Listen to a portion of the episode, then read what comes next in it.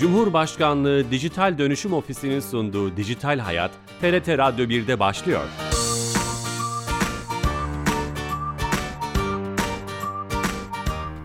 Herkese merhaba, ben Bilal Eren. Teknoloji ve dijitalleşmenin hayatlarımıza etkilerini her hafta bir başka konuyla ele aldığımız Dijital Hayat programımıza hoş geldiniz. Bu cuma son günlerde teknoloji dünyasının en çok konuştuğu hatta bir yapay, ze yapay zeka devrimi olarak nitelendirilen ChatGPT teknolojisini konuşacağız. Çok değerli bir konuğumuz var, yazar ve eğitmen. Zafer Demirkol hocamız stüdyo konumuz. Hocam hoş geldiniz. Hoş bulduk. Teşekkürler. Şeref verdiniz. Teşekkür. Bu konuyu konuşacağız e, vaktimiz el verdiğince ama öncesinde her hafta olduğu gibi kamunun hizmetlerini bizi dijitalleştirerek sunan Dijital Türkiye'den bir hizmeti Dijital Türkiye ekibinden Ayşe Torun'dan dinleyeceğiz. Ayşe Hanım telefon attığımızda. Ayşe Hanım. Bilal Bey iyi yayınlar. Hoş geldiniz yayınımıza. Teşekkür ederim. Söz sizde efendim. Ee, Bilal Bey bugün size Nüfus ve Vatandaşlık İşleri Genel Müdürlüğü'nün yeni bir hizmetinden bahsedeceğiz. Ee, biliyorsunuz ülkemizde yaşayan sonradan Türk vatandaşı olan ya da e, yurt dışında yaşayan mavi kart sahibi olan e, birçok kullanıcımız var. E, eski Türk vatandaşları, yeni Türk vatandaşları hepsi açısından söylüyorum. Hı hı. E, bu kişiler için geçerli olan uluslararası literatürde kullanılan isim denklik denilen bir belgemiz var. E, bu belgelere ilişkin daha önceden kullanıcılarımız Vatandaşlık İşleri Genel Müdürlüğü'ne dilekçeyle başvurup bir belge temininde bulunuyorlardı. Artık bu hizmet E-Devlet kapısında belge devlet kapısından alınabiliyor ibraz edilen yerler barkodlu belge olarak E-Devlet kapısından bu belgeyi sorgulayabiliyor. İsim denklik belgesi. İsim denklik belgesi. İlginç. Ben de ilk defa e, öğrendim. İsmini değiştiren yabancı insanlar Aynen. için mi acaba bu belge? Ee, geçmişte e, hepimizin ailesinde vardır. Onlardan hmm, örnek vereyim. Hmm. Muhacirler ve göçmenler. Hmm, Belki bilirsiniz Bulgaristan doğru, göçmenleri, doğru. Yunanistan göçmenleri. Aynen öyle. E, oradan Türkiye'ye geçen e, geçiş yapmış olan Türk vatandaşı olan özlerinde Türk olan kullanıcılar için başlamış bir hizmet aslında bu. Hı hı. E, biliyorsunuz onların oradaki isimleri farklıydı. Şimdi Türkiye'ye geldiklerinde 89 yılında örneğin isimleri hı hı. değişti. Hı hı. E, ve bu kişilerin kendi ülkelerinde gelmiş oldukları ülkelerde hak talebinde bulunabilmek adına eski isimlerini mutlaka ibraz etmeleri gerekiyor yasal belgelerde. Bu belge de buna yarıyor. gidersek aynen öyle e, kişinin eski ve yeni ismini denklik anlamında sunan bir belge, yasal geçerliliği olan bir belge. Müthiş bunu da dijital olarak sunmuş olduk. Ellerinize emeklerinize sağlık. Ben teşekkür ediyorum. İyi yayınlar diliyorum. Sağ olun. Teşekkürler. Dijital Türkiye ekibinden Ayşe Torun'dan yepyeni dijital bir hizmeti öğrenmiş olduk. Yeni katılan dinleyicilerimiz vardır. Yazar ve eğitmen Zafer Demirkol hocamız, stüdyo konuğumuz. Bu chat GPT devrimini e, konuşacağız. Hocam bunun anlamıyla başlayalım mı? Açılımı nedir, anlamı nedir? Tabii. E, öncelikle teşekkür ediyorum çağırdığınız için. E, chat GPT e, bir sohbet robotu biliyor herkes zaten. Açılımı şöyle biraz uzun bir şey var. Generative Pre-Trained Transformer biraz teknik bir açılım var. Türkçe'ye yani şimdi aslında bir NLP uygulaması ChatGPT. Yani NLP nedir? Ee, doğal dil işleme uygulaması ve orada transformerlar zaten kullanılan bir teknoloji. Pre-trained dediğimiz kavram da zaten derin öğrenmede kullanılan bir te- e, teknoloji ya da kavram. Generatif var başında. O da işte Türkçe'ye nasıl çeviririz? Üretken mi deriz? Hani hmm. yaratıcı mı deriz? Ama buradaki yaratıcılığı yani karıştırmayalım. Ee, üretken diyebiliriz. Ee, böyle bir açılımı var. Yani çok teknik bir açılımı var hmm. yani.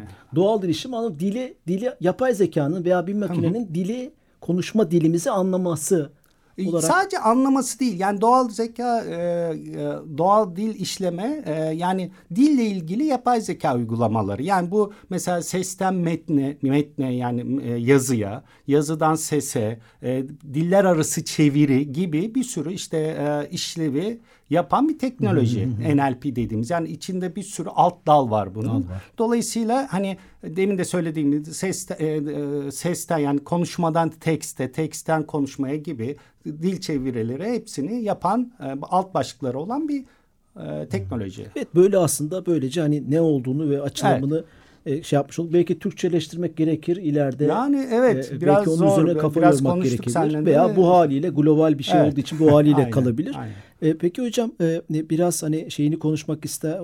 Bu ki bu kim? Kimler ortaya çıkardı bunu? Arkasında kim var? Arkasındakini sorarken komplo teorisi olarak sormuyorum. Bir şirket mi, bir STK mı, bir akademisyen grup mu? Çünkü çok popüler oldu son 3-4 Evet. aydır. Evet aslında çok eski. Yani çok eski derken yapay zeka tarihine göre eski bir e, girişim bu. Open Open AI dediğimiz e, kendi yine ben ChatGPT'ye sordum nedir Open AI diye. Kendisine sordunuz. Kendisine sordum. Bir araştırma şirketi aslında ve Elon Musk'ın e, da olduğu bir takım kişilerin kurduğu e, ve iddiası da yani yapay zekayı demokratikleştirme yani herkesin e, şeffaf bir şekilde Toplumun ulaşabileceği faydasına kullanılacağı. Aynen e, öyle bir iddiayla İddiası ortaya var. çıkan e, bir ku- e, girişimle Arge araştırma şirketi. Şirketi diye kendisi söyledi bana. Yani bir open source tam değil aslında. E, çünkü yatırımcıları oldu son dönemde. Mesela Microsoft gibi. Dolayısıyla yani o, iş- o, o kısmı biraz karışık. Yani ticari yanı da var. Dolayısıyla ama baştan beri OpenAI ile yıllardır aslında bu ChatGPT dediğimizde dördüncü versiyonu. Bir sürü versiyonu ver- vardı ve onlar da çok şaşırtıcı. Birinci, ikinci, üçüncü Tabii versiyonları tabii, var. tabii vardı bunlar. Biz biliyorduk zaten ve Ç- ChatGPT 3.5 da çok şaşırtıcıydı ve bu sektörde olanların çok iyi bildiği bir e, sohbet robotuydu. E, bu tabii çok çok çok daha iyi bir ürün. Yani bu bir kırılım gibi bir şey ama öncesi de vardı. Yani yeni bir şey değil bu. O çok önemli. Arkasında bir STK değil bir şirket var. Evet. Ticari hedefleri var. Var, evet. İleride hatta şu son zamanlarda Evet. konuşuluyor sanırım. Ücretli de olabilir. Aynen, Buraya bu aynen. bu sohbet robotunu tırnak içinde biraz sonra soracağım detayları kullanmak. Şu an ama ücretsiz login olup çeşitli e-mailinizde Evet. veya sosyal medya mecralarının kullanıcı isimleriyle girip kullanabildiğiniz Aynen. şey. Peki hocam bu sohbet e, bu sohbet çok geniş bir kavram tabii sohbet kavramı. Chatbot aslında. Ha, chat? Biraz örneklerle e, Yani açalım mı? Chatbotları aslında günlük hayatımızda kısmen kullanıyoruz biz. Hani bir mesela bankaları aradığımızda karşımıza çıkan bilgisayar sesleri falan bunlar daha ilkel chatbotlar. Yani otomatik bilgisayarın sizle konuşması. Yani bir insanın olmayıp da karşınızda bir yapay zeka veya bilgisayarın size cevap vermesi. Temel yani kabaca böyle şey yapabilirim. ChatGPT bunun en tepe noktası. Yani özetle böyle söyleyeyim. Chatbotları günlük hayatım yani e, Siri mesela bir chatbot değil mi? Ee, işte birkaç tane daha sayabiliriz böyle. Onlar da chatbot. Onlar da başarılı ama mesela bir ChatGPT kadar şu anda başarılı yani e, değiller. Daha yani onu- insans, insansı olmaya yakın mı? Bu e, ee, yani daha evet yani insanın anlayabileceği cevapları e, anlayabileceği kolaylıkta verebilecek bir e, ürün aslında bu ya da e, chatbot. Dolayısıyla hani daha yakın evet öyle diyebiliriz. daha Bence. derinlikli. Daha derinlikli. Belki evet doğru bravo. Daha kelime. derinlikli ve daha e, detaylandırılmış bir modele sahip. Daha fine tuning dediğimiz yani ince ayarlarının daha iyi yapılmış. Yoksa e, muadilleri var. Yani ama bunun e, hyper parametre dediğimiz yani parametreleri çok daha detaylandırılmış ve bize gerçekten çok e, faydalı dönüşümler sağlayabilen bir chatbot. Bu meşhur e, yapay zekanın işte 1950'lerde konuşulmaya veya çalışılmaya başladığı zaman Turing testi diye bir şeyden Ha bravo. bil- evet. ba- bahsedilir ve Evet, hatta evet. işte bilimsel bir makaleye dönmüş. İşte karşında insan Doğru. olup olmadığını anlamadığın zaman Ge- te- testi geçmiştir. Doğru. Bu artık bu, bu, bu seviyede miyiz? Hani Turing Ee, testini koyduğumuz zaman Şunu bilmiyorum. Turing testi yapıldığını bilmiyorum. E, hakikaten bilgim yok. Ama e, e, yapıldı yapılmış olsa bence geçer. Alan Turing'in Aynen. meşhur e, e, Aynen. testi. Ben- E, bence Peki geçer. hocam bunun arkasında nasıl çalışıyor? Şimdi diyelim e, örnekleri mutlaka vereceksiniz. Bir şey sordunuz. E, kendisine sohbet etmeye başladınız. Siyasetten spora, değil mi? Modadan kültür sanata kadar her şeyi ko- konuşuyor ve Tabii, tabii. e, bir arama motoru gibi ve herhangi bir motor gibi e, kullanma deneyimim de oldu. E, kopyalı yapıştı cevaplar vermiyor çoğunlukla. Evet, evet. Nasıl çalışıyor hocam arkadaki Şimdi sistem? aslında yeni bir teknoloji değil. Tekrar altını çizelim. Çok daha iyi bir versiyonu diyebiliriz. Olan teknolojinin çok daha iyi versiyonu. Hatta kırılım versiyonu diyebiliriz. Nasıl çalışıyor? Mevcut veriden öğrenerek çalışıyor. Yani dünyamızdaki ne kadar veri varsa ya da onun ulaşabileceği. O Burası çok kıymetli. Var olan verilerden Tabii besleniyor. ki. Mevcut veriden öğren. Yani bizim yapay zekada supervised learning dediğimiz yani denetimli öğrenme dediğimiz yani bak bu telefondur, bu kitaptır ya da bu işte Matplotlib'deki grafik çizme kodudur e, gibi bak bunu öğrenle etiketliyoruz bunları. Bu o etiketlere bakarak onun ne olduğunu öğreniyor ve yeni bir ona benzer bir şey geldiği zaman Fikir yürütüyor tırnak Evet. içinde. Ya fikir yürütme demeyelim de o mevcut veriden e, matematiksel algoritmalara dayalı bir model geliştiriyor. E, yalnız e, rule based'i bir model değil bu. Bunun altını çiziyorum. Çünkü tam alternatifi bir sistemdir. Algoritmadır. Derin öğrenme algoritmaları. Rule based'i sistemlere Kural bazlı değil. Evet yani e, düzeltiyor. Yani kural bazlı çok doğru bir Türkçesi de var gerçekten. Kural bazlı e, şeylere alternatiftir. Yani bizim programcılıkta yaptığımız komutlar vermek kurallar tanımlamaktır aslında. Bu ise yani yapay zeka dediğimiz olay zaten genelinde buna alternatif türetilmiş bir e, yapıdır. Dolayısıyla bu e, yine algoritma kullanılır ama matematiksel algoritmalar üzerine çok büyük bir veriyi verirsiniz ve bir mevcut veriden öğrenir. Kendisi öğrenir değil mi? Ee, o matematiksel veri, e, matematiksel algoritmalara dayalı yapay sinir ağında bir takım ağırlıklar oluşur. Ona benzer yeni bir şey geldiği zaman o ağırlıklar daha ağır basar ve çıktıları ona göre üretir. Tamam. Dolayısıyla burada rule based bir sistem yok. Bu buysa budur, bu buysa böyle çalışmaz. Sakın bunu karıştırmayalım. Ne, yapay sinir ağındaki ki kökeni oraya dayanır bunun hepsinin e, a- e, bir ağ düşünün. E, bu mevcut veriden öğreniyor, öğreniyor, öğreniyor. Belirli kasları diyelim bunun daha gelişiyor. Belirli Şeyi çok hatlar. güzel söyledin. Mesela hayvanları gösteriyor. Örnek veriyorum. Onun uçabildiğini görüyor. Hangi hayvan biçiminin uçabildiğini görüyor. Başka bir uçabilen hayvan göster. O kendi söylüyor. Bu uçan bir Tabii, hayvandır. diyor. Kanatları Örnek. görüyor. Diyor Mesela ki evet. o sinir ağında bir kanatları oluşturan bir hat olduğunu, hatlar olduğunu düşünün. Kuşlarla eğitilmiş bir sinir ağının o hatları matematiksel sayılar olarak daha ağırlıklı oluyor. O zaman siz serçe değil de kartal resmi de getirseniz Onun bir kanatları kuş olduğunu, olduğunu, uçabilen bir şey olduğunu kendi hatta söylüyor. Eğer kartal resimleriyle eğittiyseniz onu onun bir kartal da olduğunu söyleyebilirsiniz. Aa, süper. Ama jenerik bir şey istiyorsanız daha az veriyle eğitecekseniz sadece kuş olduğunu söyler ki ilk çıkış noktası öyleydi. Eskiden hatırlarsınız belki gerçi o biraz rule based sistemlere koyuyordu. Sadece yüz bu yüz diyordu. Yani insan yüzü diyordu. Şimdi bu Ahmet, Mehmet, Zafer diyebiliyor. Ama Ahmet'in, Mehmet'in, Zafer'in ona binlerce kez o fotoğraflarının verilmiş olması lazım ilgili. ki beni tanıyabilsin. Tamam. ChatGPT aslında çok güzel örneklendirmiş Aynen. olduk. Böyle çalışıyor. Aynen böyle çalışıyor. Yani mevcut onun erişebildiği, onun eğitildiği bakın pre-trained dedik lafı geçti. Evet, evet. Ee, supervised learning ki kendisine de sordum ben sen neyle çalışıyorsun diye. Kendi de söyledi yani sorsunlar söylerler. Burada hem kendi bir de şunu söyledi hem supervised hem unsupervised yani denetimsiz veriyi de topluyormuş. Yani denetimsiz veri de şudur. Hani siz etiket koymazsınız verirsiniz sadece veri. O o kadar yığılma olur ki onu artık kendi bir e, kümeleme olur. Kümeleme deriz biz. O oradan bir kümelemeden bir sonuç çıkartır. Bu tip bir teknoloji yani bu tip bir öğrenme tipi de var. Tamam, bunun arkasında tabii çok güçlü bir donanım var değil mi hocam? Tabii ki. Süper bilgisayar dediğimiz e, e, Evet. güçlü bilgisayarlar olması lazım. Bu söylediğimiz şeyi Evet. binlerce insan bir şey yazıyor. O denetimsiz şekilde Kesinlikle. rul- kural bastı Tabii, olmayan sistemde yapay zeka çalışıyor.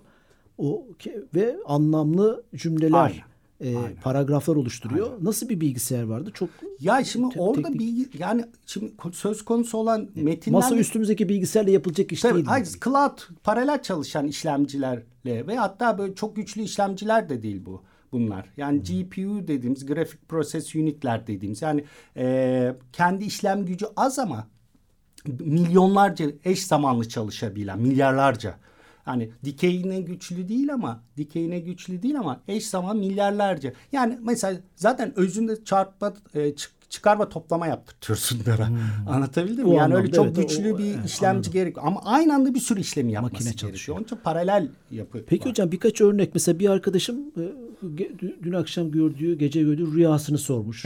İşte e, seçimleri kim kazanır diye soranlar. E, bahis oynuyormuş futbol. Bu hangi takım kazanır gibi çok Twitter'da falan çok değişik örnekleri gördüm. Örnekler verecek olursak bu kadar yelpaze geniş mi? olabilir. Yani o toplayabileceği veriyle alakalı bir şey ki epey veri. Şu anda aslında siz soru sorarken de ona veri veriyorsunuz. Bunun da farkında değilsiniz. Ee, hatta o bazı ipuçları veya veriler zaten çıkış public yani halka açık yapılmasının belki de bir yanı da bu geçici bir süre. Şu an veri de toplamaya başladı.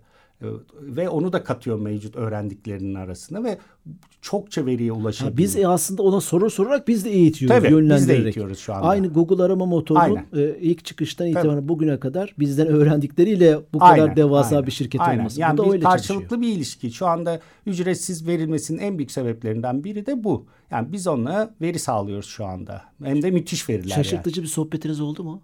Ee, ben çok sık kullanmıyorum. Şimdi şu- şuraya geleceğim. Bu, bu, bu hani meslekler, bazı meslekler bu konuda çok zarar görecek. İşte gazeteciler. İşte çünkü e, parametreleri vermişler veya işte bir hikaye parametresi veya bir sunum parametresi ona sunum hazırlamış veya bir hikaye acaba yazarlar, gazeteciler, kaleme dayalı iş yapanların mesleklerini e, e, şeye uğratır mı? Hatta yazılımcılarla ilgili bile yazılımcılık artık e, birkaç sene sonra tarih olabilir gibi Evet, şeyler var. Siz Abartı yorumlar, katılmıyorum. Yani e, henüz o noktaya gelmiş aşamada değil. Benim yaptığım yani kendi örneklerimde daha bir zamana ihtiyacı var o konuda. Biraz abart Zaman, o verirsek olacak mı peki zamanı? Ee, verirsek? onu ondan da emin değiliz.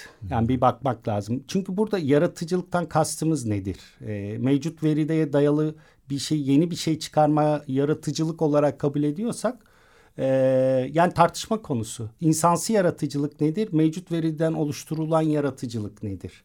E, bu gerçek bir yaratıcılık mı gibi sorular var. Bizi tatmin eder mi? Yani e, gibi gibi. E, çünkü tekrar ediyorum özünde mevcut verileri size sunuyor. Yeni bir şey üretmiyor yani. E, evet doğru sunuyor. Belki doğru sıralamayla sunuyor. Belki birçok kişiden şey aslında şunu biraz işleri hızlandırdı. Yani ben kod yazarken de aslında e, bulamadığım şeyleri araştırıp buluyorum. Bu çok daha hızlı bulabiliyor. O kadar. Yani Siz de kütüphanelerden faydalanıyorsunuz çeşitli. O Tabii da, tabii. Hatta Copilot diye bir e, mesela eklenti vardı bizim programcıların kullandığı. Orada Copilot'ta ya yazıyorsunuz o size bir sürü kod önerileri sunuyor. Siz Google'da vesaire aramaya girmiyorsunuz. Onlardan birini kullan. Bu çok daha hızlı yapabiliyor o işi. Yani yeni bir şey değil aslında ama çok daha yetenekli. Dolayısıyla hani daha çarpıcı, etkili, daha zaman kazandırıcı bir şey. Teknolojide öyle bir şey değil mi zaten? Zaman kazandırıyor yoksa yeni bir şey sunmuyor bize. Bize çok zaman bir kazandırıyor. akademisyen arkadaşım parametreleri vererek e, sanırım e, fizik dersinde şu şu şu konuları işledim. E, öğrencilerime ne sorabilirim e, final sınavında diye sormuş. Ona bayağı ciddi güzel sorular çıkartıp Tabii, hatta o tabii. soruları sorduğunu Twitter'da gördüm. Dolayısıyla e, Evet evet çok çarpıcı örnekler var. Yani öğrenciler için de sadece akademisyenler, hocalar için değil, öğrenciler de ödevlerini Tabii, veya işte tabii. bütün o e, süreçleri acaba ChatGPT kullanarak Evet, yapabilirler mi? ama burada şey- bazı okullar ChatGPT yasaklamış duymuşsunuzdur. ben yani duydum ama katılmıyorum. Yani şimdi bazı şeyleri karıştırmamak lazım. Yani e, biz e, mesela hesap makinesi çıktı diye e, aritmetik öğrenmekten vaz mı geçtik? Dolayısıyla hani ChatGPT GPT program yazıyorsa biz programcılığı öğrenmeyeceğiz mi? Hayır öğreneceğiz. Tabii ki o bizden daha hızlı bazı şeyleri yapıyor olabilir ama mutlaka bizim de o konuları biliyor olmamız lazım. Yasak yanlış bir şey ama onun yanında e, bizim de bunları öğrenmemiz gerek. Temel bilgileri ya da temel yapıları o bizim işimizi hızlandırıyor. O bir araç sadece. Yoksa ben hiç yazılım bilmeme gerek yok. O benim için yazarla işin içinden çıkamayız yani. Siz hocam yapay zeka eğitmeni ve hani bu Evet. konuda işte dertlenen, yıllardır çalışan, kitapları olan birisiniz. O o günden bugüne geldiğimiz süreçte bu teknolojinin nereye gideceğini bir projeksiyon ChatGPT evet, özelinde? ChatGPT özelinde. Ee, şimdi ChatGPT özelinde e, yani bu daha da gelişecektir. Şu an hala sorunları var açık söyleyeyim. E, daha da gelişecektir. Yani bilgi topladığı bilgi arttıkça yeteneği de artacaktır ve bizi şaşırtan çok e, sonuçlarla karşılaşacağız. Ama bu bir şey değil, yeni bir şey değil. Sadece e, yeteneği daha yani versiyonları güncellenecek. Bu bir devrim de değil, onu da söyleyeyim. Yani yine bildiğimiz... Çok seviyoruz o devrim Evet, kelimesi. devrim lafını seviyoruz. Evet. E, devrim de değil, bir kırılım belki diyebiliriz en şeyiyle ama gerçekten çok çok yetenekli ve güzel bir faydası oldu. Farkındaysanız son 1-2 yıldır yapay zeka pek heyecanlandırmıyordu insanları. Hani uygulamaları çok kanıksamıştık. ChatGPT sayesinde biraz hatırladık. Gerçekten yine yetenekli bir uygulama. Daha da yetenekli olacak. Sesle konuşacağız onunla. Şu an mesela hmm. sesli konuşacağız ve bizi şaşırtan cevaplar verecek. İşte Turing testini geçen cevaplar verecek. Hmm. E bunlar çok güzel gelişmeler olacak. Ama bu şey, şey anlamına gerekmiyor. Artık insanlara gerek kalmayacak. E bizim araçlarımız olacak onlar. Biz o konuları bileceğiz. Kendimizi daha yaratıcı, insansı yaratıcı e, yönlere adapte edeceğiz. Onları da araç olarak kullanacağız. Evet bir teknoloji çıkınca bir hemen meslekleri en azından bazı meslekleri yok etmek ile ilgili bir mahir bir tarafımız var. Yani yok, bu meslek yok şey olacak yok. falan vesaire. Ya ayrışacak meslekler. Biz daha Evet böyle... yok olan meslekler de var olacak, beraber olacak ama... ama yeni meslekler çıkıyor onun yerine. İşte bu, bu konuları seviyoruz. Devrim, mesleklerin evet, sonu, evet. dünyanın lazım. sonu, distopik hype, hikayeler. Hype zararlı. Hem yapay zekaya da zarar veriyor. O teknolojiye de zarar veriyor. Yani abartmak o teknolojiye de zarar veriyor. Hocam son bir dakikada şunu sormak istiyorum. Ücretli olacak diyorlar. Hani şu an evet. ücretsiz ama ee, öyle bir Valla evet yani mesela Microsoft şey... bir yatırım yaptığı söyleniyor veya yüzde 49'unu aldığı söyleniyor. Onları kendi ürünlerini adapte edeceğiz. Microsoft'un mu? Evet. Söyleniyor, yazılıyor, çiziliyor. Tabii e, gerçekten de var şeyleri. İşletim sistemi, evet, Word, arama Excel, motorları, arama Bing vesaire entegre edileceği söylüyor. Tabii bu biraz ticari anlamda e, bir rekabet anlamında öne geçirecektir onu. Google Google'a da rakip olabilir Rakip mi? olabilir. Yani o Google da buna karşı e, tedbirler alıyordur diye düşünüyorum. Tabii bildiğim bir şey yok ama. Evet hocam e, süremizin sonuna geldik. ChatGPT'nin anlamını, çerçevesini, çalışma modelini, e, gelecekte ne olabileceğini konuşmaya çalıştık. Şeref verdiniz. Çok teşekkür ediyorum. E, çok mutlu oldum. Sağ olun hocam. E, yazar ve eğitmen Zafer Demirkol'la ChatGPT konusunu konuşmaya çalıştık vaktimiz el verdiğince. Yarından itibaren bu programımızın kaydını YouTube ve podcast kanallarımızda bulabilirsiniz. İyi hafta sonları. Hoşçakalın.